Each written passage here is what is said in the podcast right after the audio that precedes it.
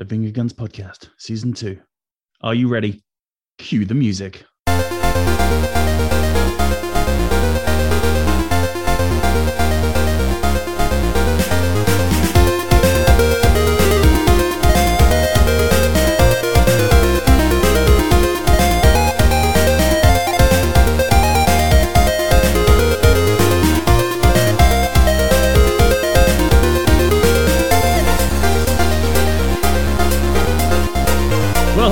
Welcome to the brand new Finger Guns Podcast.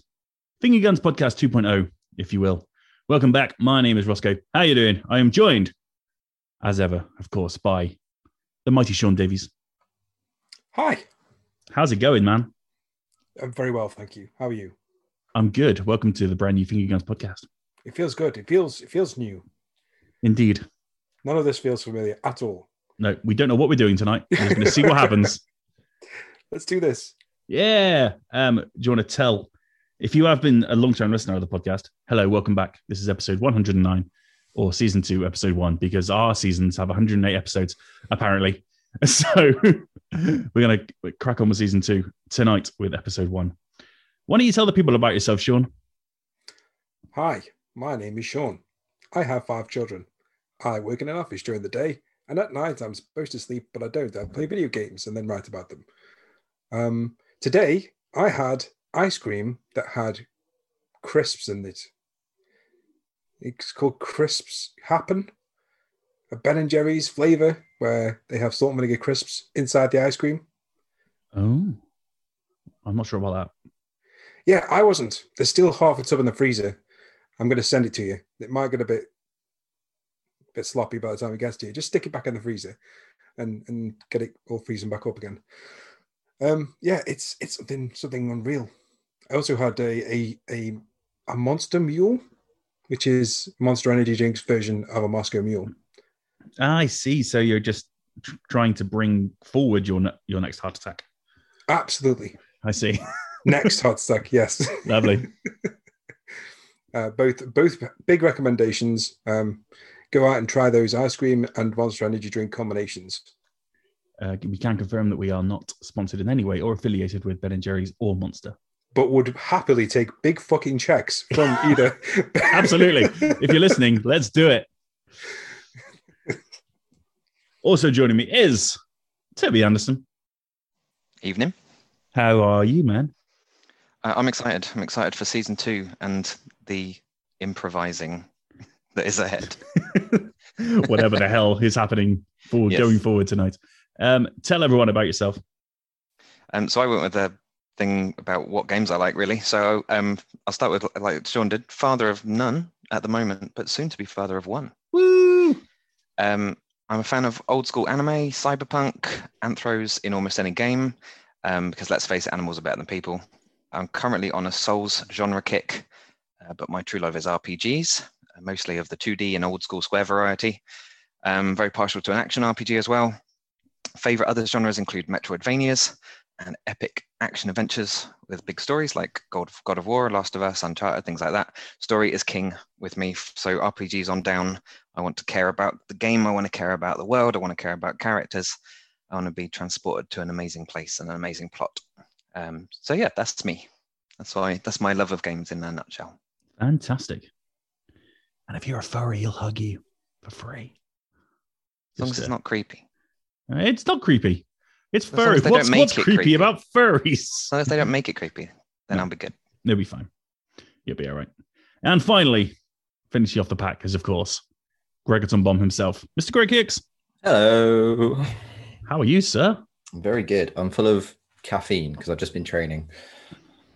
So I've got these pre-workout caffeine and green tea pills, and it, I, I swear it's just cocaine repackaged in pill form. Oh. So yeah, I'm on a bit of a hyper, which is nice. Um, yeah. So uh, I am 34. I like video games, and besides my own, I've never touched a boob. That's not true, is it? No, it's not true. Okay, good. touched, I touched yours.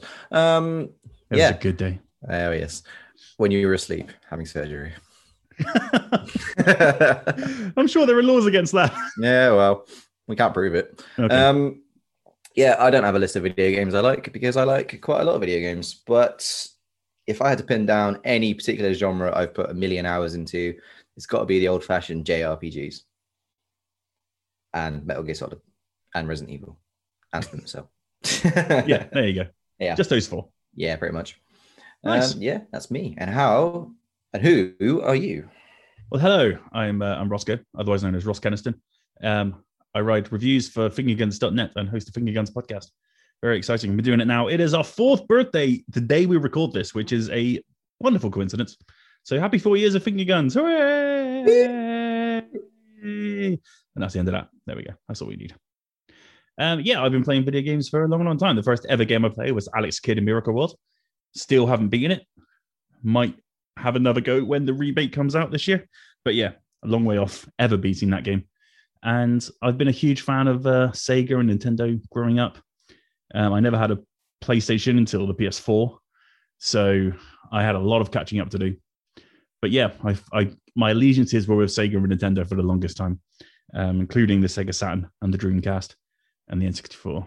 And my favorite era is probably that era, the N64 era. Had a wonderful time with uh, Mario and Zelda and things like that. And I'm going to talk a little bit more about that a little bit later. So uh, yeah, having a great time with the new gen. And again, I don't really have a genre. I do love action adventure games. Um, probably why I was drawn to the PS4 last gen because of the wonderful stuff that Sony were putting out in their AAA IP space. And it was just my genre they were pumping out almost every few months. So it was uh, lovely. And that trend seems to be continuing with the PS5. And so it's keeping me very entertained.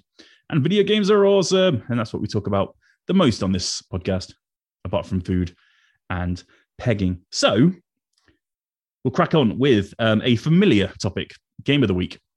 I'm going to go from the top. Mr. Sean Davies, your game of the week. So, my game of the week is called Legend of Keepers. There is a review for it on fingerguns.net now. You can go and read it and stuff. But uh, a quick short review it's basically a combination of a dungeon defender and a roguelike. So, you play as this new corporate overlord over a dungeon, and it's your job to defend the loot that's at the center of your dungeon by setting out traps and uh, setting up waves of monster defenders that will repel the heroes that are trying to plunder your loot. It's pretty cool. Uh, I give it an 8 out of 10. It's a, a very interesting game that takes something that like hasn't really been done very well since Dungeon Keeper and gives it a gives it a very different take. And it's got some very cool artwork and uh, pixel art. And if you like strategy games, because there's there's a lot of numbers that you've got to kind of take take notice of, like um, how are the heroes going to attack, what kind of health they have, what they're weak against, what they're strong against. It, it, there is a lot of numbers to to take in and try to wrangle in your brain. But uh, if you if you like those kind of games, if you if you have a, a brain for numbers, then it's definitely worth a shout. It's been in early access for quite a while, but recently released on PC in its entirety, as well as on the Nintendo Switch it would be perfect for the Nintendo Switch. I reviewed it on the PC. I can truly imagine me playing that on every single bus trip I ever take ever again if I was to buy it on the Switch because it's that good. And I don't normally go back to review games. Normally, I review a game and then have to move on to another. I'm still playing this game, so that's saying something. And that was my game of the week. Fabulous. Sounds like a, a real Sean Davies joint. That one. Aren't they all? Aren't they all? Uh, Toby Andersen, your game of the week. Uh, well, I said I was on a Souls like kick, um, and that is just carrying on basically. Um, so, my game of the week is Dark Souls 3. Um, after Code Vein, Bloodborne, and Sekiro, I'm now doing Dark Souls backwards. So, we're starting with Dark Souls 3 because um, that's the one I'm assured is best and easiest to get into. Um, and then this last two weeks, I've pretty much put in 40 hours since we've been last on air um, beaten a dozen or so insanely hard bosses, and I'm now literally on the final boss. Um, and yeah, it's it's great. It's like Bloodborne 2. I, I essentially it came out the same year, and it feels just like Bloodborne 2. It's great. Um, I don't know whether I'll go into Dark Souls 2 or Dark Souls 1. We'll have to see, and then we'll have to really, really consider Demon Souls because I keep hearing scary things about how insanely hard to get into that game is. But I've started with you know the easier half of the genre, and I've got I've got progressively harder. I think up to Sekiro, and then Dark Souls is easier than Sekiro. Um, but yeah, that's my game of the week, Dark Souls three, and I'm right at the end. Great. Good work. Best of luck Thanks. for the rest of it. Mm. I'm sure you're going to need it. and finally, Greg Hicks, your game of the week. My game of the week. Um, I know we didn't pre-plan this, so I'm sorry if it steps on yours, but mine has been Returnal. Um, it's really good. I bit the bullet because I was like, "Ah, I don't want to fork out that much for a new PS5 game, and my opinion of roguelites has obviously changed in the wake of Hades last year. So I was like, you know what, I'll trade some stuff in, and uh, I got the last copy in town, which I was quite happy about. And I'm not very far in, but I am absolutely loving it. It's it reminds me people for some reason people are doing the whole like it's the Dark Souls of roguelites, which I bloody hate. It reminds me of NieR. And I know NieR Replicant 1.37 whatever is out. I don't really care. And I played the first NieR and that had elements of um, like bullet hell type environments, so 3D action and and bullet hell type stuff where the camera moved, but also in the 3D plane, you'd have like projectiles coming at you, and that's what Returnal reminds me of. Third person, um, like gunplay. Remind the gunplay reminds me of Vanquish. There's no cover. You can obviously hide behind things, but there's no cover system, and you can jump, you can dash, and that kind of stuff, and then you you dodge projectiles. And I really think there is there is a big market for story driven roguelites or roguelites, whichever one that one falls under. I always forget which one lets you keep permanent upgrades or not. Um, but yeah, the fact that and this this is what changed my mind with Hades. Because when you play like Dead Cells or Binding of Isaac and you die, you're like, oh for fuck, I've got to do that again.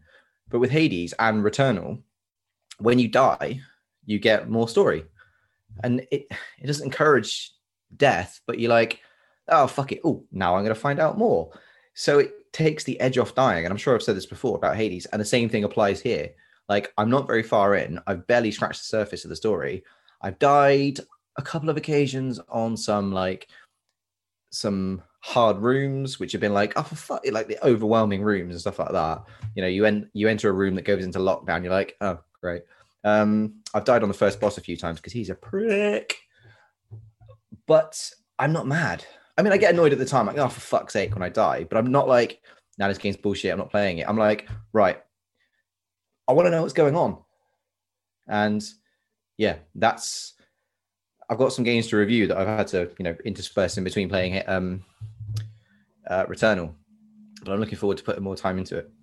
And there's an issue we'll talk about in a bit, but yeah, I'm enjoying it. Awesome. Um, I'm also playing Returnal and I'm having a good time with it. It's not the genre I tend to go for.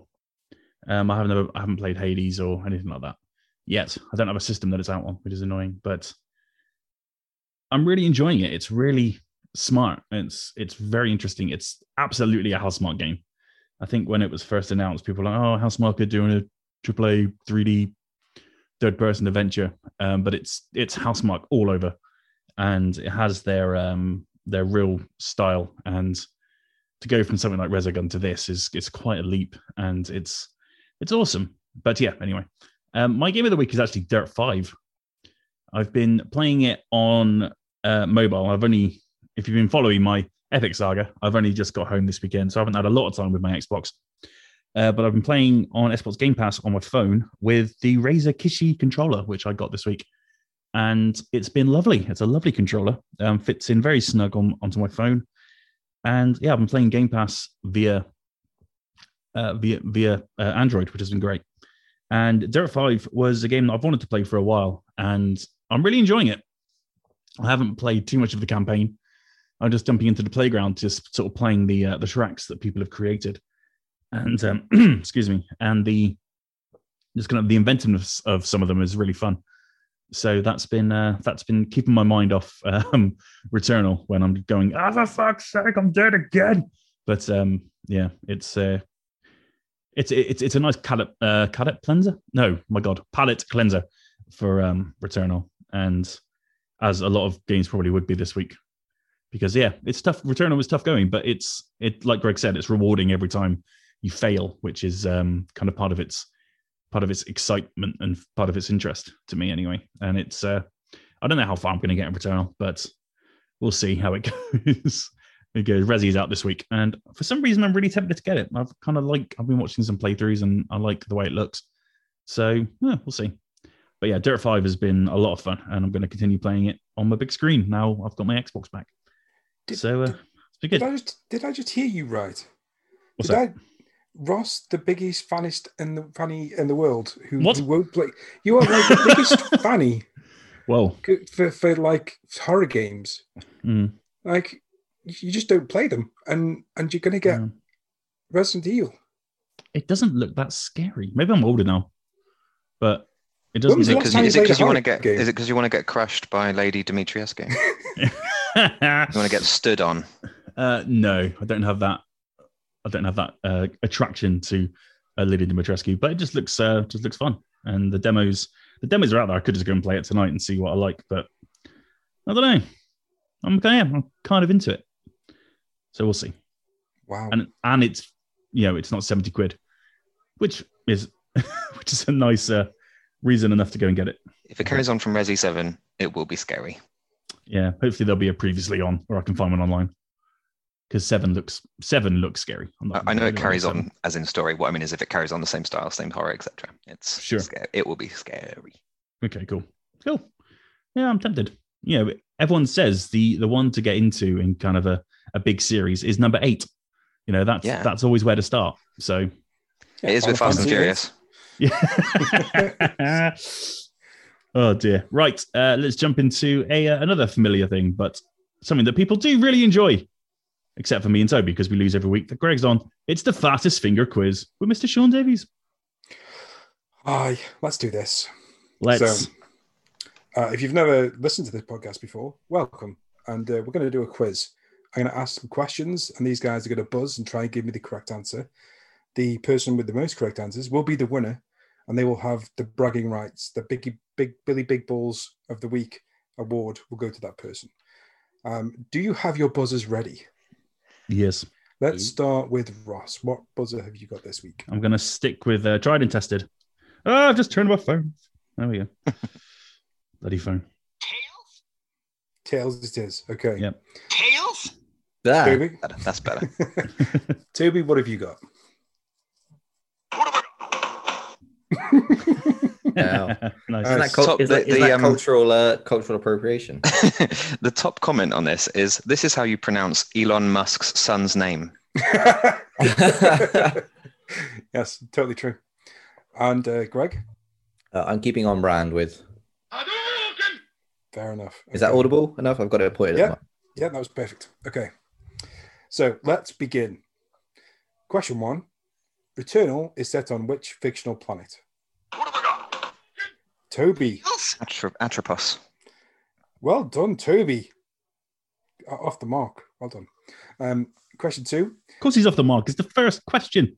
No, I'm just saying. I'm just saying. It's that, not like, usually me though, man. no, To- Toby's normally, you know, um, he doesn't really start the quiz until question 10. I'm just saying. Um, new okay, season, new me.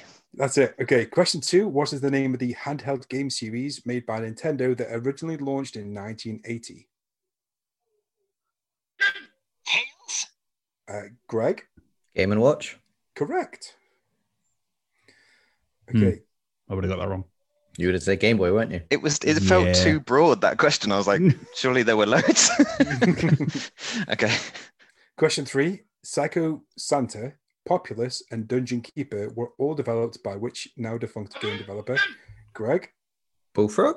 correct. God damn it. Question four. Could you have said Syndicate? I know that one. Uh, I was good, but I thought it would be too easy. it would have been. That's the point. Yeah. um, question four. What is the name of the protagonist in the 2003 classic Beyond Good and Evil? Ooh, Toby, What? Jade. Jade. Okay, I, I Correct. have I, I have no skill in this race, but that was definitely Greg first. That was definitely Greg. I heard them at exactly the same moment, but I, I heard them at the same moment. Uh, I just heard I heard the the more clearer version of the Crash Bandicoot sound effect. Hmm. am I Mm. ahead of Greg right now? Uh, yeah, and that is it for this quiz. Now. You know, I've said I've, I've thought I'm going to temper myself and not kick off, but I'm glad that I have backup on that because that was bullshit. well, all, all I can call is what I hear. I'm sorry. Should have about got mad and put you being a Yeah. penis. I buzzed first, Okay. penis. Question five. Amped 3, Project Gotham Racing 3, and Kameo Elements of, Elements of Power. Tails? To, uh, Greg? Bizarre creations. Incorrect. You're frozen out. I will finish the question. Amped 3, Project Gotham Racing 3, and Kameo Elements of Power were all launch, launch titles. Ross? Xbox 360. Correct. Nice. Well done. Fucking love Amp Three. Mm. Okay, question six. Horatio the boar, Cheeseburger the bear, and Peaches the mountain lion. Ross? Far Cry. Correct. Which one? They're all animals from the from which series? Horatio, yeah, yeah. Yeah. Okay. Uh, question seven. In Grand Theft Auto 4, what is the name of the ship Niko Bellic spends seven months abo- abroad before arriving in Liberty City?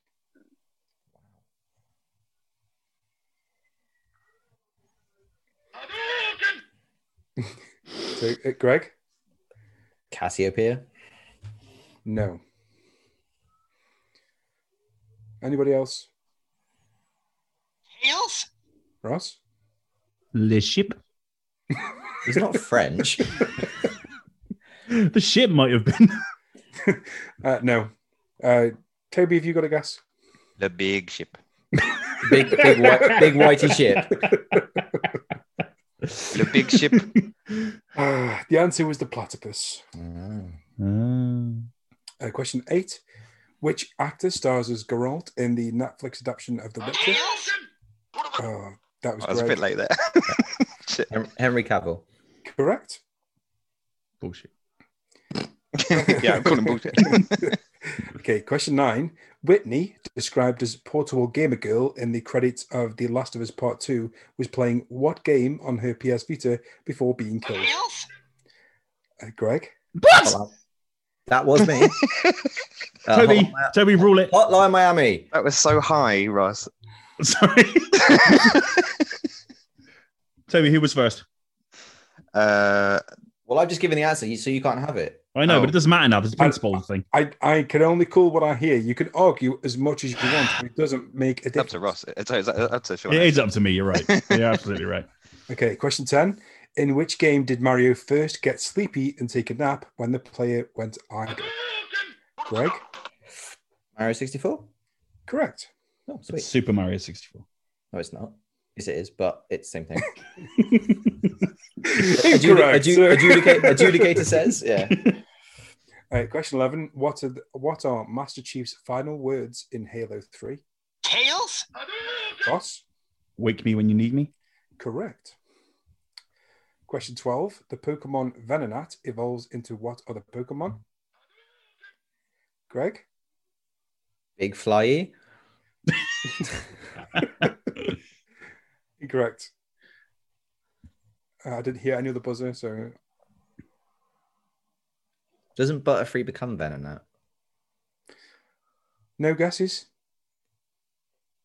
Okay. The answer is Venomoth. Venomoth. feel like I've let the Pokemon down. Question 13. Which Austral- Australian pop singer and actress plays Christie in Tails? 2000? Ross? Oh God, is it Holly Valance? It is. It was Holly or Kylie. Yes. Uh, plays Christie in the 2006 box office flop, DOA Dead or Alive. Well done. Uh, Yeah. Question 14. Assassin's Creed Syndicate takes place in which city? Tails? Ross? London. Correct. Ooh, this is going to be close. Um, question 15. A Plague Tale Innocence takes place in which country? Tails? Greg? France. Correct. Hmm. Question 16. Mordin Solus, Miranda Lawson, and Jack are all characters. Greg? Mass Effect 2. Well, Mass Effect. I'll take it. it, it was- the, the, the question was which which series. Um, so I'll, I'll take it. Um, Question 17. In which game is the line is this line from? You want to know something funny? Even after everything you've done, I would have saved you. Tails? Greg, Batman Arkham City. correct. Great line. Question 18. Which American band created a song to celebrate the release of the failed PS3 game Haze? Tails? Greg, Creed. incorrect. Creed. Wow.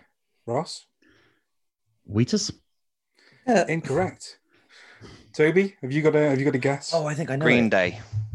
incorrect. Is it Korn? It's Korn. Yeah. Yep.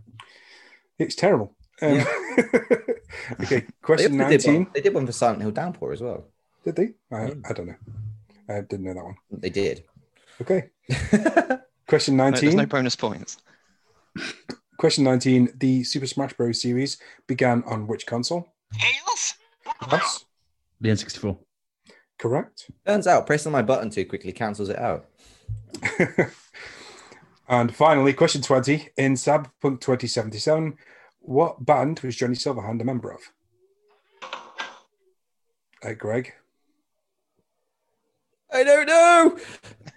Okay, you're frozen out. I heard, uh, I heard Toby. Samurai. Correct. Well Oh, done. was that what the band was called? Oh. Uh, Greg is uh, sorry. Toby is completely sandwiched this this quiz. Woohoo, go Toby. First and last. Well done, mate. Okay, let's count up the total scores. So Toby got one, two, do, do, do, do, do, do, three. Well done, Tobes. you started strong and ended strong. That's what matters. You know?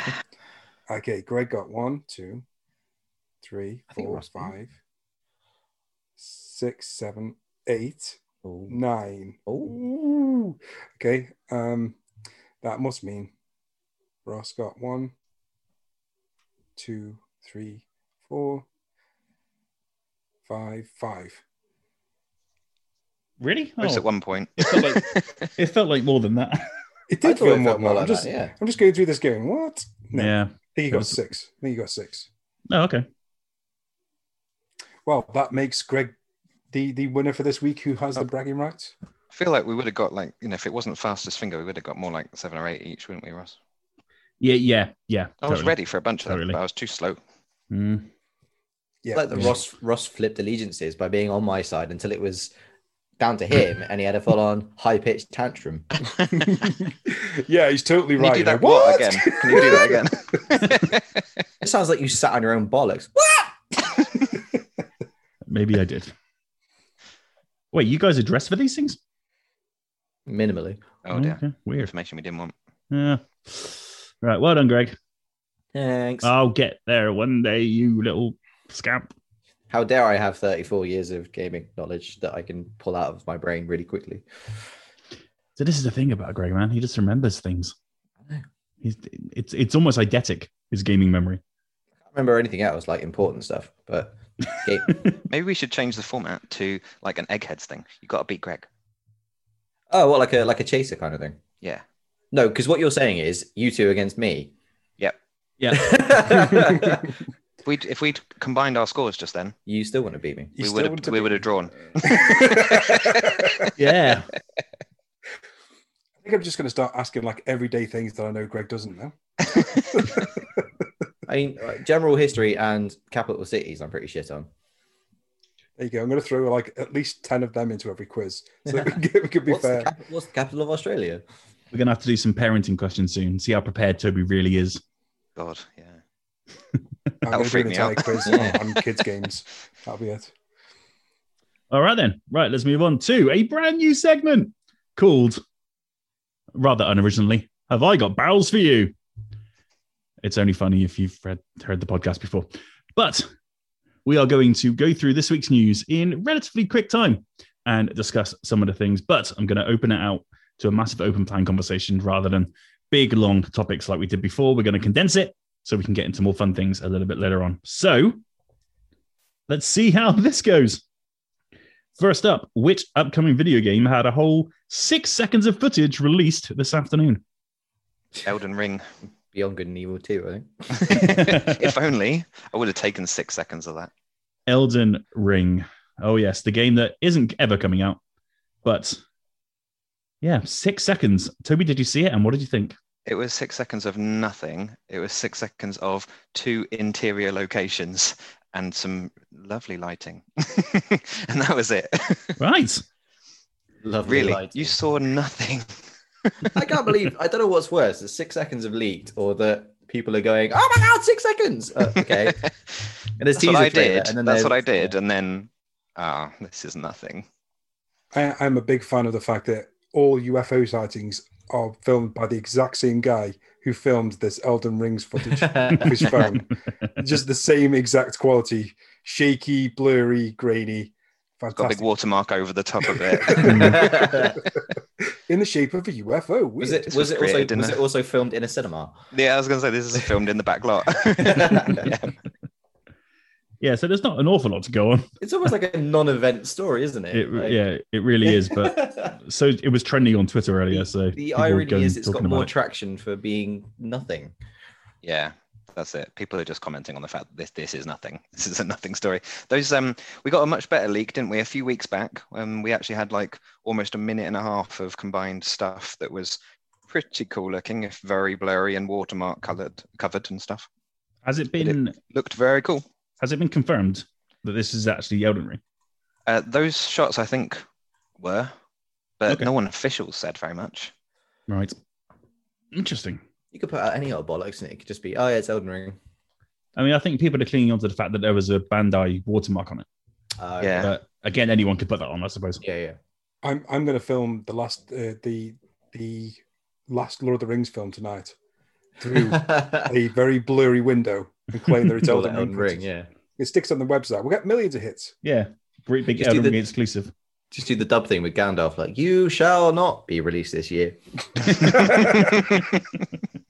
Elden Ring coming to PS6. oh, Coming out, t- coming out the same day as GTA Six. they'll cancel it because George R. R. Martin will die Oh, it's wow. finished. I mean, he can't be far off now, can he? Surely. Let's He's not. got two more predict books to finish. Is he going to though?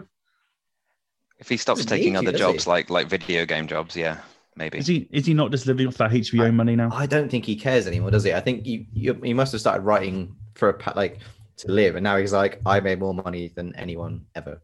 Mm. Like highest rated TV series, or it was at one point. You know. I wonder what you thought of the final series. That's not what I would have written. he's probably thinking. He's probably thinking. There wasn't enough sex in it. right then, um, which uh, video game is getting uh, people slightly riled up online in regards to wanting a save option?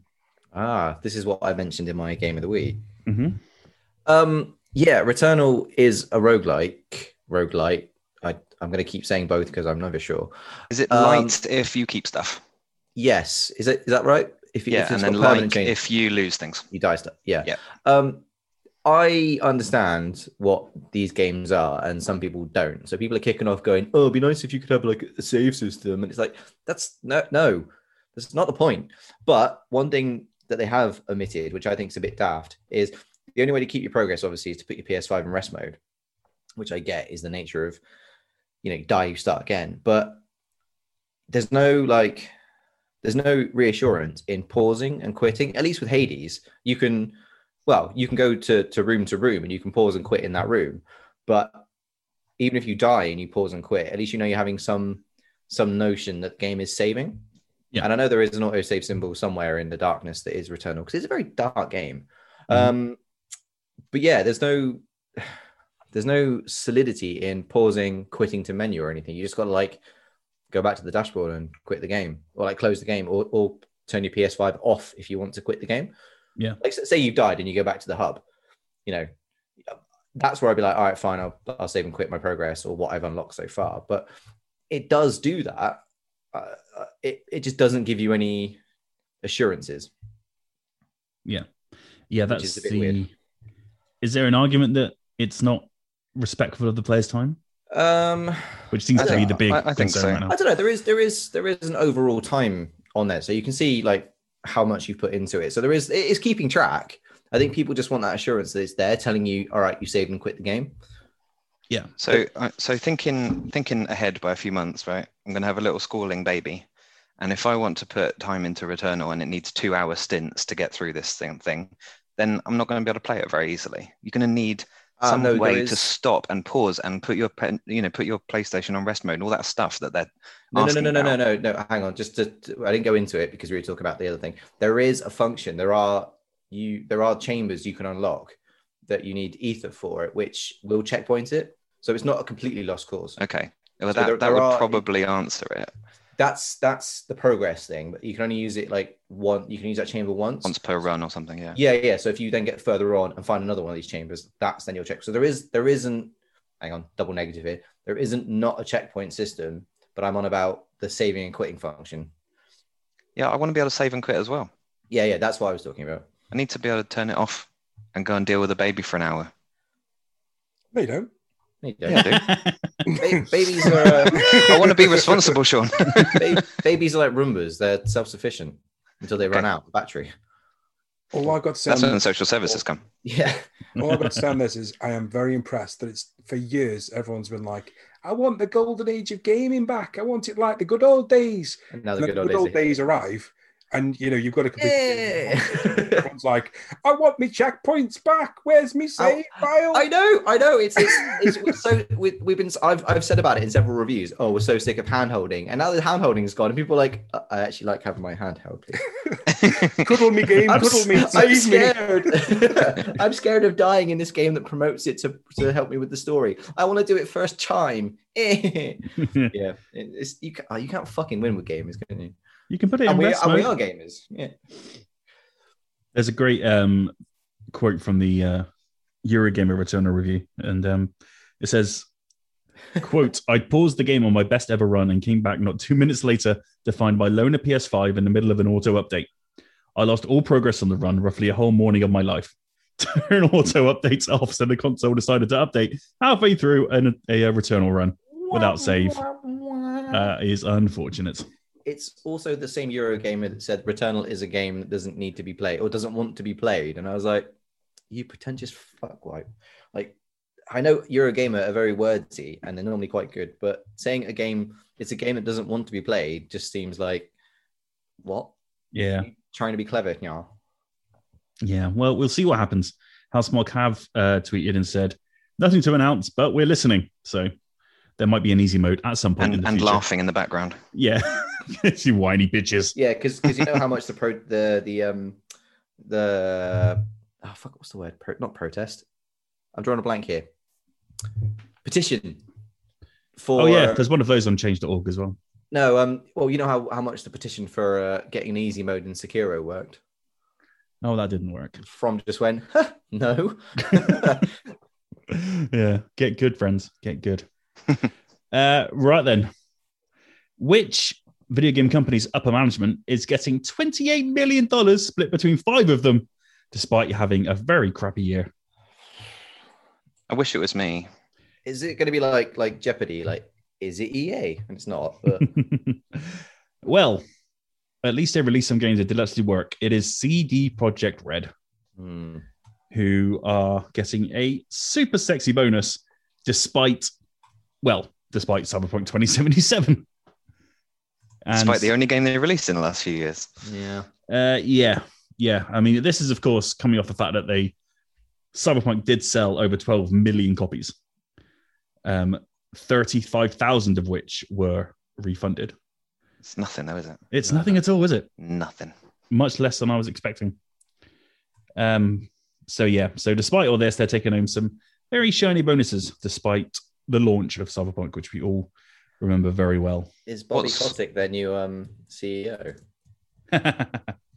What's good here is that all of the employees do seem to be getting a bonus as well that is not tied to the review scores. So they get a standard bonus structure, and it means that everyone in CDPR actually gets some kind of bonus.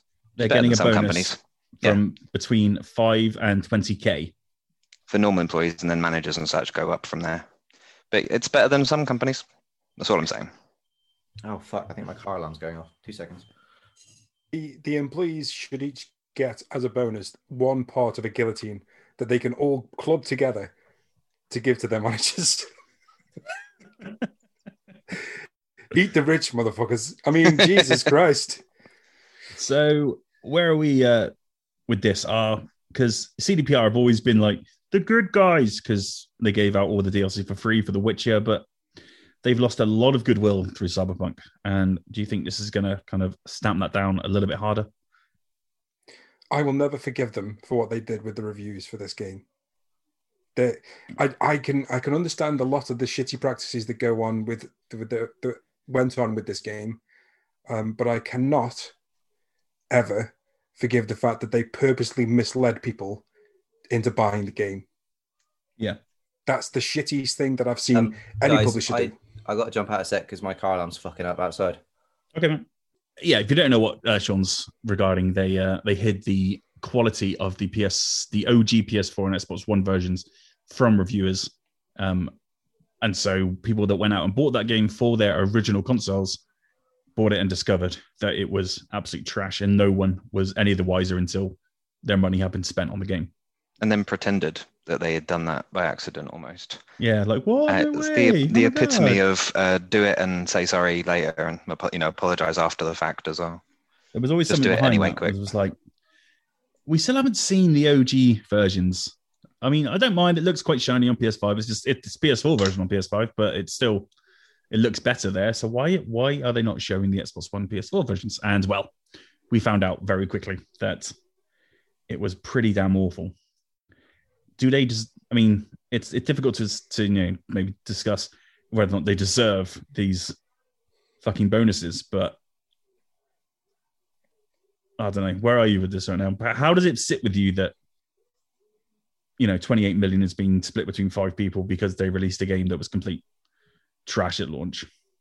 Uh, if if I if I was any kind of person with a soul, and I'd thrown my quality assurance team under the bus, and been a general dick as a director, saying that there wouldn't be any crunch, then there was crunch, and then oh it's paid crunch, but everyone signed forms to say that there's going to be loads more crunch, crunch, crunch, crunch. Um, I'd probably be like at least halving that and giving the rest to the employees Mm. as a bit more of a bonus. Uh, I, I guess as as the people that stump up the checks for a lot of these games, they do, do deserve their return on investment.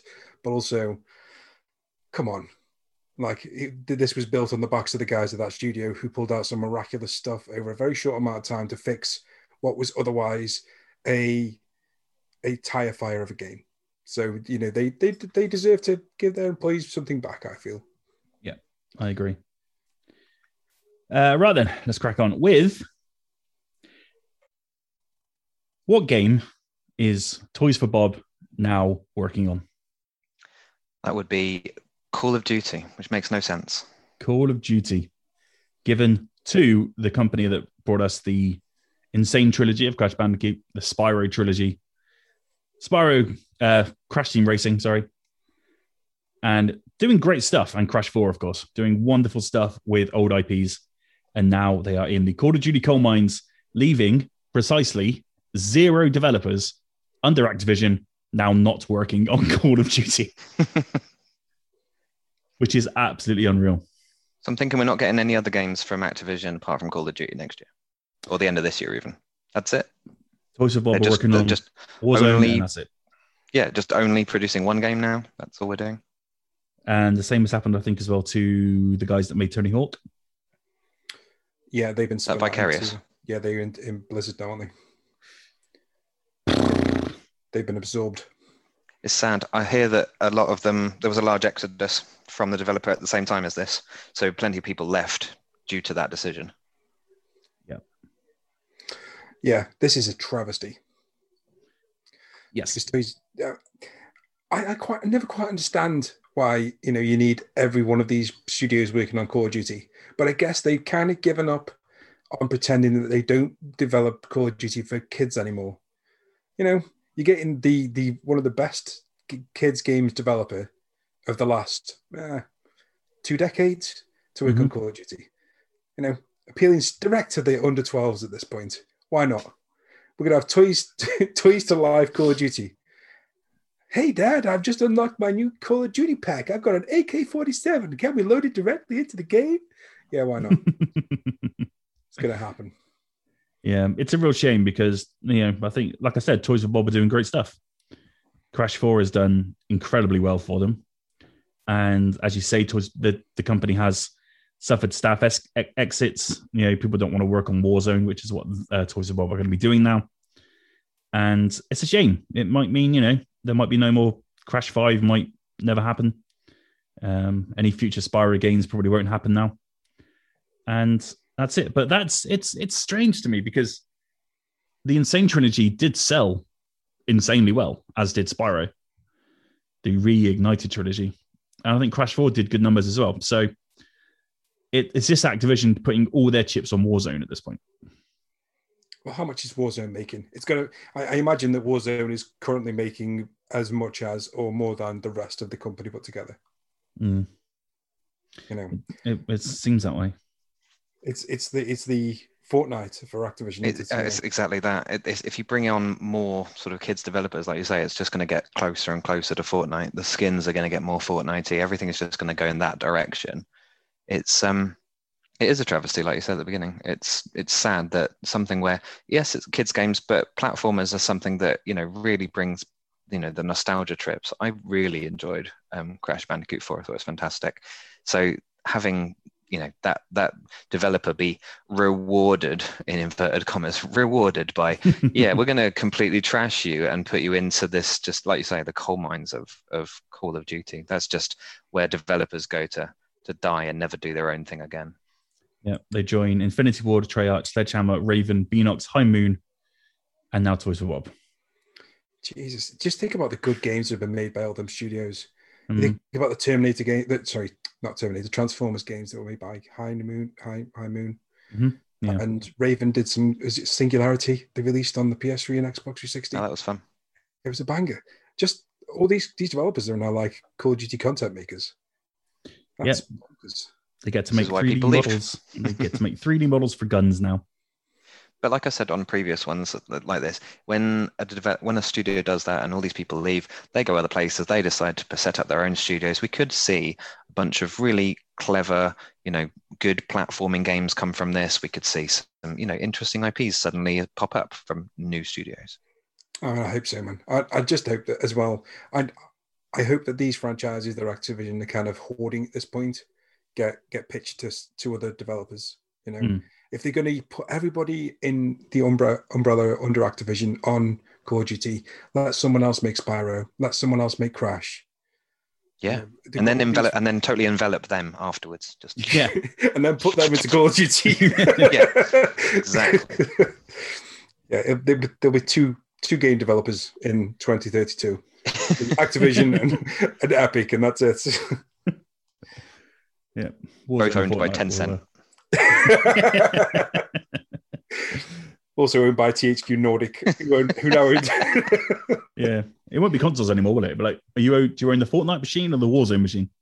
that's true. Yeah, plug my brain straight into the Fortnite machine, please, buddy. Thank you very much. And finally, uh, which game developer isn't going to be E3, but have said that they've got lots of projects in the works, surprisingly. It's couldn't it be a lot of different answers though Well, I'm looking for one very specific. Sean said it is Konami, and it is Konami. So I guess the question is, what the bloody hell are Konami up to if it's not Pez? pachinko machines? This is it. Yay. They've got pachinko machines in development um, that they just don't want to take it to E3.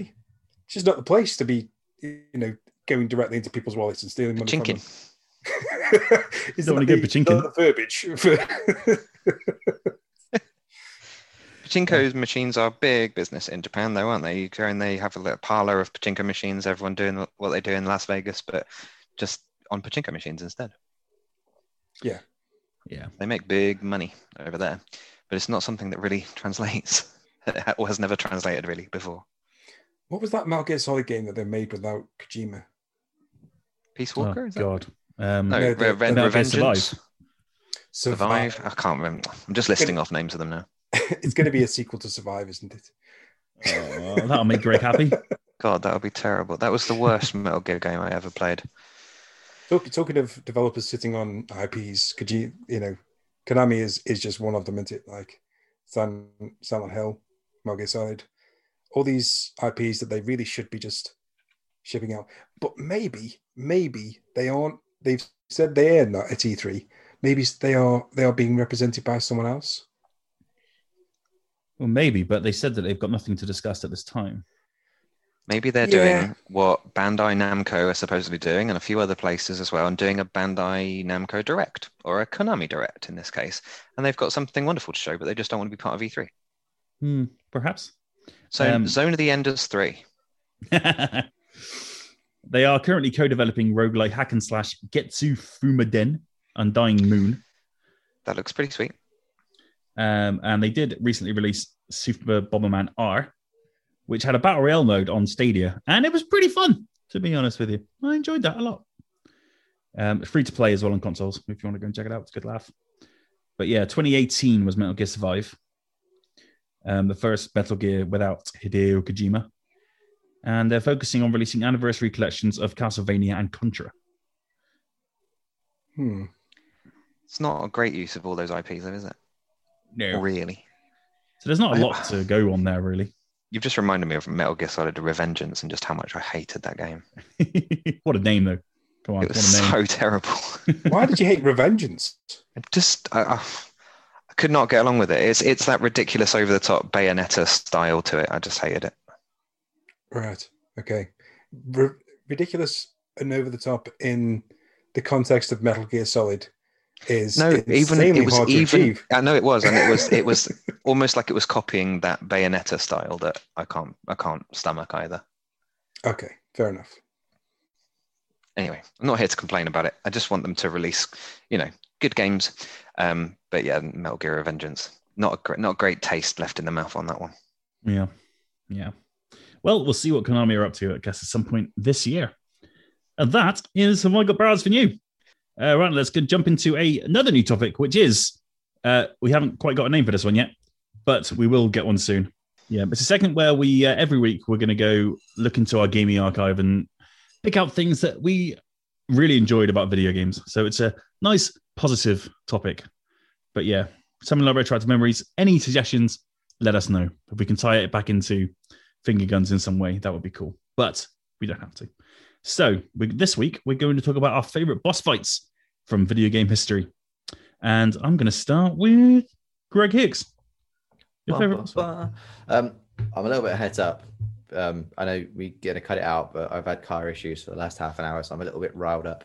Uh, I have one particular boss fight. Uh, I I have two basically. So the, the, the runner up is from that game that we keep talking about. In terms of actual boss fight, the Sword Saint Ishin boss fight from Sekiro, because in in terms of gameplay, it's fucking phenomenal. Um, it's the game. It's the boss fight that made me quit the game and trade it in a, and then buy it six months later when I got good. But in terms of like the swordplay of Sekiro, it's just it, it, it doesn't it's not unfair. It's it's testing all you've learned in the game. So people that go, oh, it's unfair. It's like, well, have you not been paying attention? Um, and I finished it a few times now, and I just love that battle because you get used to parrying, and it's a proper sword fight against like a resurrected ancient warrior, and it's so cool. Um, so in terms of gameplay, that's mine. But no, my, my favorite boss fight is from Suikoden 2, the old Konami RPG, the 2D, 3D RPG.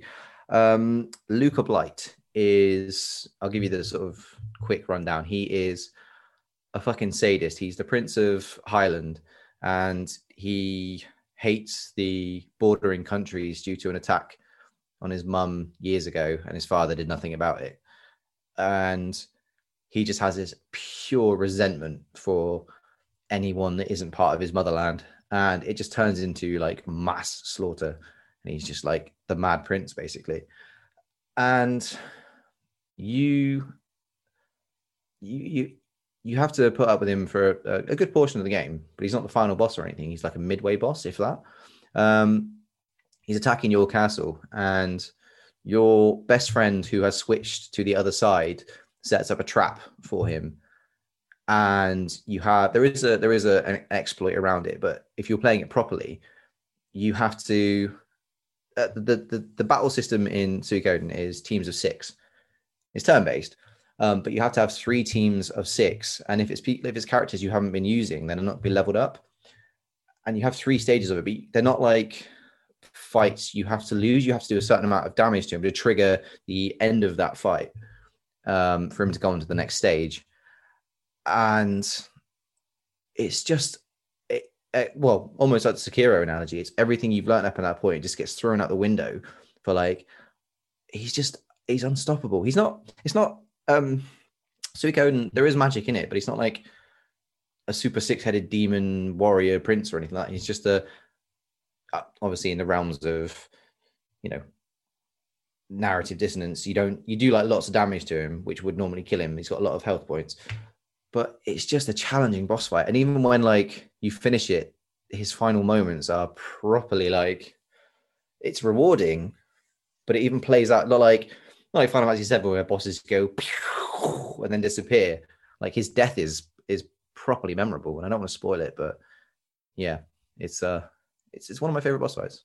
Very good for for what it did with the story. Very grounded, but very uh, memorable. That does sound like a, a Greg boss fight that you would enjoy. Yeah, I mean, Definitely. if anybody wants to play Suikoden one and two and three, and I think four as well, they're on the PSN store, and they won't be going away now after that U turn. Yeah. Cool. Go and check it out. Uh, Sean Davies. Your favorite boss fight? My favorite boss fight is from God of War 3. It's Poseidon. It's the first boss fight of the entire game. And the reason it is my favorite boss fight of all time is because it is so massively grand in scale and so viscerally gory that it is beyond doubt like one of the most uh, exhilarating experiences that I've ever had with a game.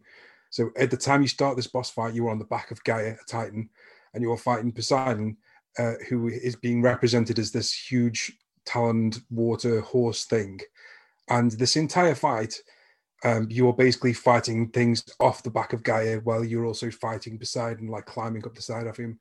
And it is a, it's not an, ex- it's not a mechanically complex one, but it's it looks massive, massive and grand in scale because you've got this huge titan fighting this huge water monster, and then eventually you manage to rip Poseidon out of this big water thing and you slam him on the ground.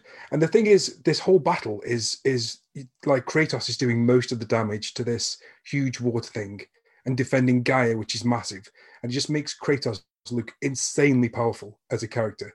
It's like the start of that game sets him up to be one of the most murderous badasses of all time, and it really pulls it like comes off because then once you get Poseidon on the ground, having beaten the shit out of his huge water horse form, you then proceed to beat the living shit out of him from the, the from the perspective of Poseidon, and at every punch that lands, splurts more blood all over Kratos.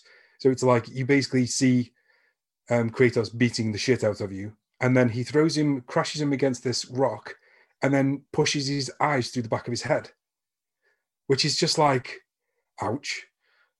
He then kicks Poseidon off a cliff, and and then but I think it's like almost at, at the top of Mount Olympus. Poseidon hits the sea, and then the sea rises to such a degree at the at the like sadness of Poseidon dying that it destroys most of Greece. This is a boss fight that is just insanely good. I love that boss fight, and that's why it's my favorite. Nice. It sounds pretty epic. It really is. Huh. I'll have to go play it now. Uh, Toby. Uh, so I was going to list one from Sekiro, um, but I'll just say that one really quickly. I, I find it's um, the third boss on Sekiro, Genichiro Ashina, um, because that's when I learned the same thing that Greg described. It's like this is where I learned how to properly parry, how to actually attack properly, how to get within people's guard, you know, all that kind of really technical Sekiro stuff that is the only way you're actually going to manage to survive all the way to the end. Um, I don't enjoy Ishin Ash, Ishin Sword Saint as much, um, but Genichiro was just, you know, it, it solidified all of the epicness of how Sekiro's battle system is. Very, very, very cool. Um, so I'd say that one. Um, also, having played very recently Dark Souls, it just makes me appreciate Sekiro even more because, in a way, the Dark Souls bosses they just don't have they don't really have um like stamina requirements like you do as a player as a player whereas in Sekiro you have this sort of balancing uh ability, which is to parry. So you can you start being able to stand up against these bosses, and he's just the one where you stand up against them in the most epic way in the top of this tower, and um and you know he's he's a samurai exactly the same as you, and he's the first one that you have to fight in that same sort of way. It's just really really cool.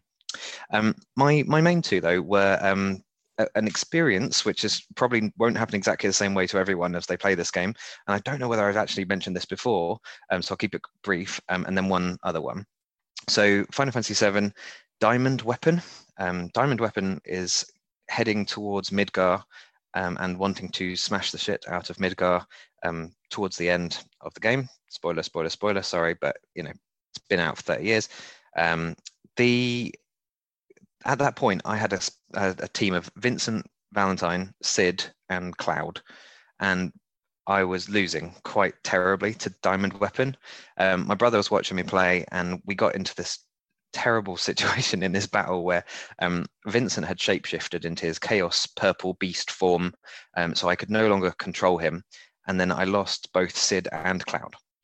Um, and so then it just went turn by turn by turn, me against the diamond weapon, just doing the attacks I was allowed with Vincent. And then diamond weapon has this weird thing where he only does a certain percentage of your health at each point. So when he hit, when he hits, he never kills you with that hit. He just makes you go less and less and less and less each time based on like two thirds of your health. Um, so Vincent is doing 3000 plus damage every time he's hitting. And this and this enormous creature is only doing like 15 damage and then 10 damage and then 5 damage. And i'm like and the guy um, and obviously my my vincent is literally down to 5 health at that point. Then he does 4 damage. And i'm like okay vincent has to kill him on the absolute next shot because he's on literally one health point one single health point. And it's just watching this thing just like i'm not in control anymore. And um, then the very next hit killed the weapon and I didn't have to do it again. And I, we were just roaring and jumping around the room. And um, it was just one of the most fun boss fights ever because you just lost all control over it, but you'd actually done enough at the beginning to um, to win.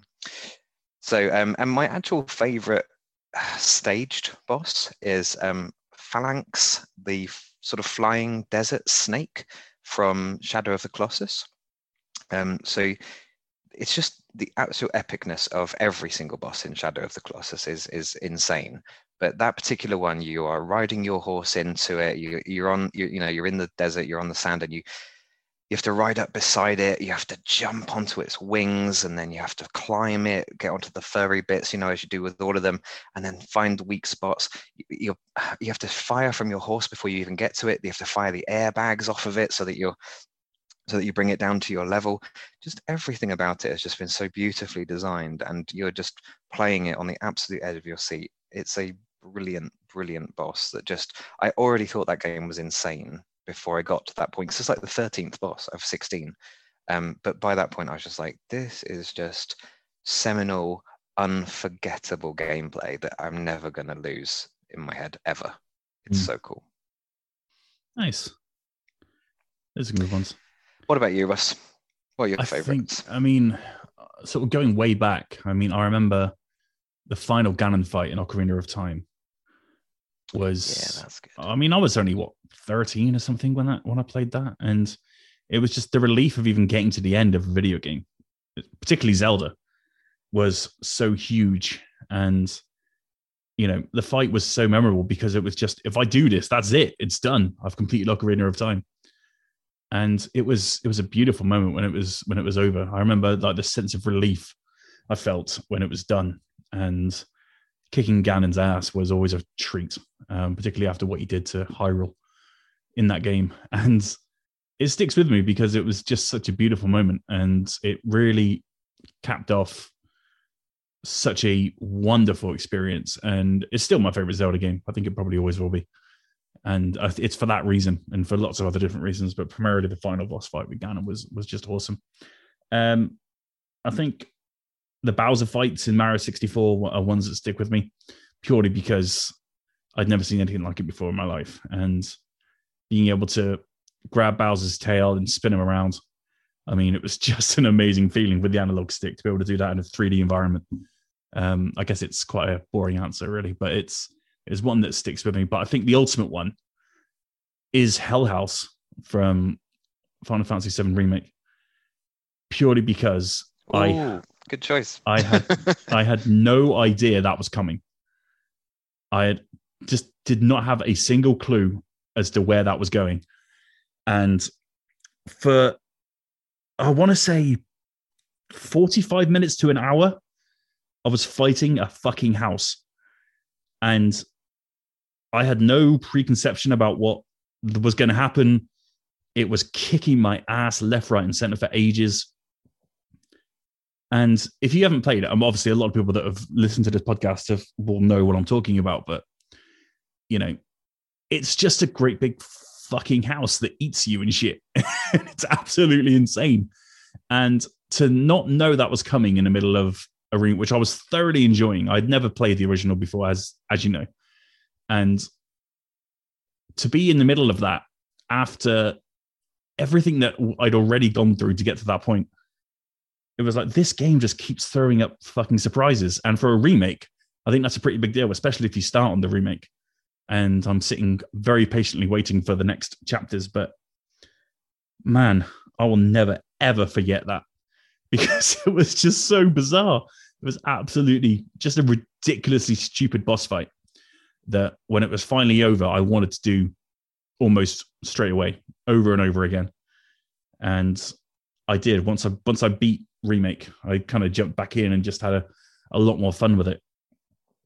But yeah, just in that moment, it's just the the madcap kind of bizarreness of it was what kept me entertained about it. And the entire time, I'm like, I'm, I'm, I'm fighting a fucking house with Cloud. What is going on here? That house is the point at which I could no longer go through hard mode. He is oh, I bet. incredibly Same. hard on hard mode. That, Mhm. that that's the point where everyone gets stuck. Yeah. he's great though, and the, the music that's on him, I found out afterwards. uh, You know, when you listen to the soundtrack a million times, like I do, um, it's got almost every single um, battle theme all in one battle theme. So it's Right. it's why it sounds so epic in that particular battle. Is like, or you're getting all of the ones you're used to all at once. It's great. I mean, as someone who had played the original, was the was the original Hell House as batshit crazy as that remake one the- the No, they, original were, they were common enemies, weren't they? Yeah, they, they weren't actually full bosses like that. They they were really hard enemies, and they would come along and they they'd poison you and they'd eat you and they'd do stuff like that, um, and shunt into you and do massive damage. But um, yeah, you could you could enc- encounter them all the way through the the bit with um, Aerith, where you're going through the you know broken Yeah, the- down sector. You know Mhm. the bit where where you got like the moving hand crane puzzle thing. Mm. Yeah. yeah, all yeah, through that, that. whole that's where you normally you get the, the weird purple flying things and occasionally the odd hell house. And it was like, oh, great. Yeah, and you didn't get one, Oh, and I was okay. thinking, oh, why they've got rid of the hell houses? And then, like you say, you get it in the tour- tournament, and you're like, oh shit. yeah, but it's yeah, it's memorable, and uh, Certainly is. I hope uh, yeah, I hope remake two or whatever it's going to be called can live up to that kind of madcap insanity. Because I have no idea what's coming next, and uh, it's fun. It's fun that way. Gonna be a cactuar in it. Just Yeah. I um I when I played the 199 Final Fantasy Final Fantasy 8 remaster on uh on Xbox, like you pretty much are invincible against I mean there's a lot of things you need to pay attention for, like the um Ultimecia fight and the Omega weapon in Ultimecia's castle. But I went to take on Cactuar on Cactuar Island. And you're not invincible. You have constantly regenerating health. So when you take a hit, it goes back up to whatever you've maxed out as. But if he does 10,000 needles, there's no Nope. so I was just like, I'm just like, I'm cruising through this. I've done the story in 20 hours. I'm going to get the big cactuar achievement. Bam. Oh. yep. Same. And then it was just like, I don't want to, I don't want to play this anymore. Yeah. I, I, I, is there is there even one in remake at all? I can't remember the being. Cactuar. Yeah. Um, what in the Final Fantasy 7? There's tonberries because in- you have those little tonberries when just after Oh, you fight the that, yeah. Turks. Oh, I Right, hated, was do you know- great, Do you know, what I, that do you know what I hated with the Final Fantasy 8 remaster was um, because you've got to fight 20 Tonberries before Odin turns up. And they are just, even with like full, uh, you know, the, the whatever buffs and stuff that are on the remaster, 20 consecutive Tonberries is just, ugh. Slow moving dagger attacks. Just fuck off. Cool. Well, those Can't are wait to jump back into that in Intergrade. I'm going to do the hard mode. Nice. Well, I found out in recently that you can poison the Hell House. Um, so I'm going to go and do that again on hard mode and poison the shit out of him. Can you stream that? I want to watch that. really, yeah, I, we could try. that sounds awesome. Uh, right then, let's move on to um, another new topic, which is recommendations. So each week we're going to select something that we've seen throughout the week, something that we've played, or a trailer or something, or a game that you should be keeping an eye on. And this is the topic where we're going to talk about it. So I'm going to start with Toby. Keep talking, Toby. I'm not on I'm mute. stopped you. Yeah. um, okay, cool. I've got uh, two picks, um, two trailers really, uh, or gameplay videos that have come out in the last week that I thought were awesome. Um, the first was Hot Wheels Unleashed. Um, it's actually the second trailer I've seen of Hot Wheels Unleashed, um, which is obviously Hot Wheels, the the, the little uh, toy cars and um, crazy orange tracks that someone's built in their house. But it's a video game and it looks incredible. So there's a new trailer for it where it's like the, it's called the skyscraper and it's a track that goes all you know up and up and up and up and up through this person's sort of living room and shed and things and then the just the the gameplay of it looks so much fun it's like wipeout although i can't see any weapons yet. It's, it's but it's like wipeout tracks because they go all over the place and they go up and down a lot more than you know your average gran turismo track or something. Um, it's mario kart and it's micro machines all at once all just smashed together. And i just if if it comes off and it plays as well as it looks right now it's going to be fantastic. Um, and i don't normally get you know me i really don't normally get into the uh, racing games. There- there's a rare it's a rare racing game that i give a shit about um, and this one is right on my radar. I'm really interested. Um, so i hope it, you could also just you could monetize the shit out of all of those cars. You could have every hot wheels car there's ever been. Um, and you could have skins all over this game. If they wanted to monetize it you know and fortnite it they really could. Um, so I just I just hope it finds traction, if you will, for a uh, for a racing game, um, and, uh, and and does well. Sorry. um, and my second pick is um, is a game from I think it was first shown maybe four five years ago. Um, we were discussing this a minute ago before we went live, but um, it's called Lost Soul Aside, and it first appeared back when everything was Final Fantasy 13 or Versus 13, and then what became Final Fantasy 15. And then someone took that and thought they could make a better version of that with the same floating swords and the same running up walls and the same, you know, incredibleness that was on those original Versus 13 videos that never made it into the shit that is Final Fantasy 15.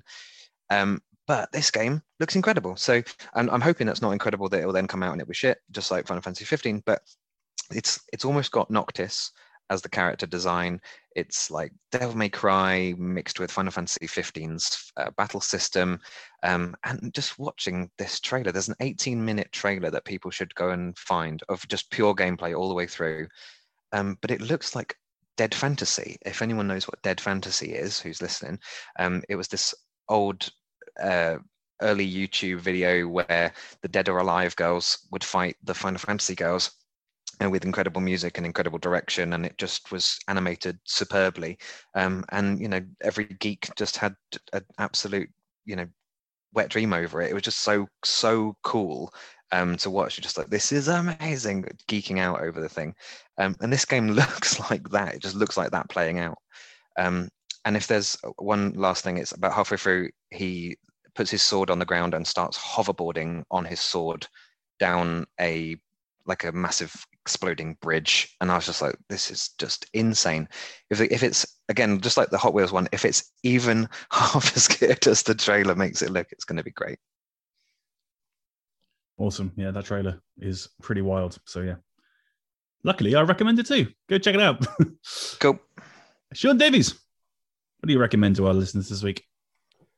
My recommendation is a game called Cosmic Top Secret, which I'm going to be reviewing on consoles. It's coming to consoles in the middle of May. It's currently out on mobile platforms and PC, I believe.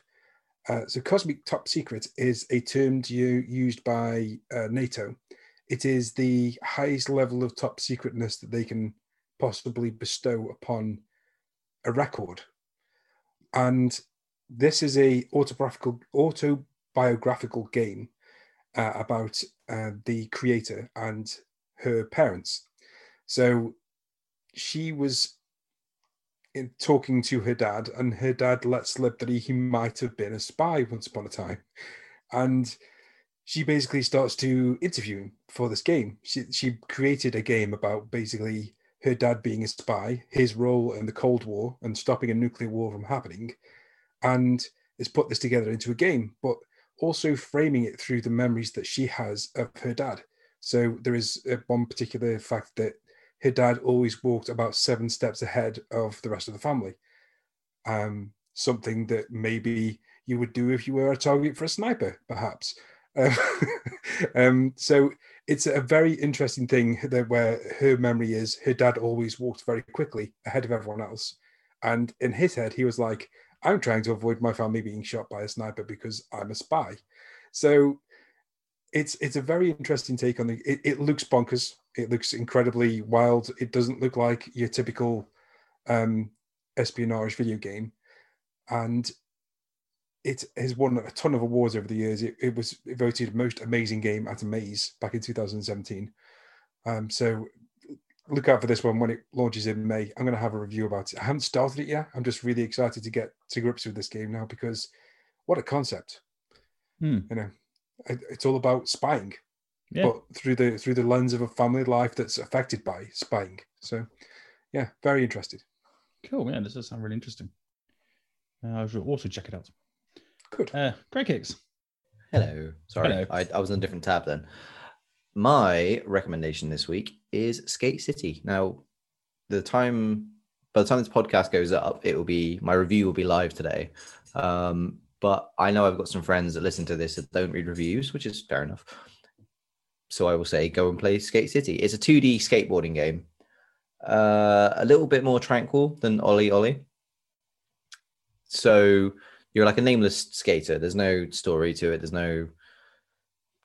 It's just a very tranquil skateboarding game. Sorry, that's not like a big sigh, like I was going to moan about it. No, I actually mean this quite positively. It's a really chill skateboarding game. You you kick with uh, well, you you you skate. Uh, what's the word? You push and gain speed with the B button, and you use both sticks to like preload tricks. So the left stick will be your back foot, so like your ollie based tricks. So you hold a direction, it'll tell you what you're about to do when you let go. It's not like skate where you hold down and then flick up, or vice versa. You like like down right will be a, a varial heel flip. Uh, diagonal uh, top left will be a heel flip, for example, and then the right stick will be nollie based tricks. So which is like a nose ollie, so a front ollie. So like nollie heel flips, nollie hard flips, that kind of stuff and it's a bit like trials it's, it's sort of the 2.5d so things are happening in the back and foreground other people pass you by and like ledges and rails can be slightly forward or slightly back but when you hop up you'll automatically go towards one of them to grind and then you can do variations on grinds and the triggers will spin sort of tony hawk style like spinning you 180 360 as, as much as the the space will allow there's no real objective to it you've got three locations um you can endless skate, which is just a big loop. It's not an endless runner, so there's no time or anything like that. You can just skate in LA, Oslo, or Barcelona, and it's just a loop where you can. There are some like passive challenges you can do, but there's also a challenge mode with each level, which starts off as like a score attack, um, do a set amount of trick or the pre predetermined amount of tricks. There's novelty ones like a race with someone or against the police or security guards, that kind of thing it's just a really chill skateboarding game for the Switch. Um, it was on Apple Arcade for like 18 months exclusive, and now it's coming to other formats as well. Um, but I reviewed it on the Switch, which is why I'm saying that. But in the wake of like Tony Hawk's making a revival and it's big and actiony and extreme, which is not a bad thing. It was what the franchise did for 20 odd years. Um, it's just nice to have something chill. And the the review brief that we had said like play it in half an hour chunks. Don't just try and grind it out in six hours. And that wasn't a skateboarding fun. Um, and I, I believe it because sometimes it's nice to just pick up, do a half hour skating or an hour, do a few challenges and some skate cred, buy yourself a nice t-shirt and just just chill. It's just a really fun game. And I, I urge anyone who's looking for a bit of space to fill gaming that won't anger at the blood and who likes skateboarding to uh, give Skate City a go. Cool. I can imagine. Yeah, I think I know a few people that would be into that sort of thing for sure. Definitely. Uh, my recommendation is Second Extinction on Xbox Game Pass. That's a game that I've been playing um, sort of the last 24 hours, and I've been wanting to check it out for a while. It's currently in game preview. Uh, so if you have Xbox Game Pass, go and check it out right now. It's a first person dinosaur shooter where you can get you and three of your friends running around shooting dinosaurs, which is about as fun as it sounds. It's pretty tough on your own. Um, I've been uh, had my ass handed to me several times today by some uh, some dino angry dinosaurs as me intruding on their uh, intruding on their their ground to look for fallen spaceships and things like that. But it's uh, it's a lot of fun, and I would highly recommend uh, checking it out while it's in game preview because hey, it can only get better. And uh, like I said, yeah, currently on Xbox Game Pass. So if you want to check it out, and I would, yeah, I need somebody to play it with. So guys, if you're ever bored one day, we need to get on Second Extinction and shoot some dinosaurs together. Like we say this right every time. At the end of this podcast, I'm going to go over to my Xbox, turn it on, and download this game. Yep. And we will play it and stream it at some point. Oh my God. New season, we actually do it when we say we'll do it.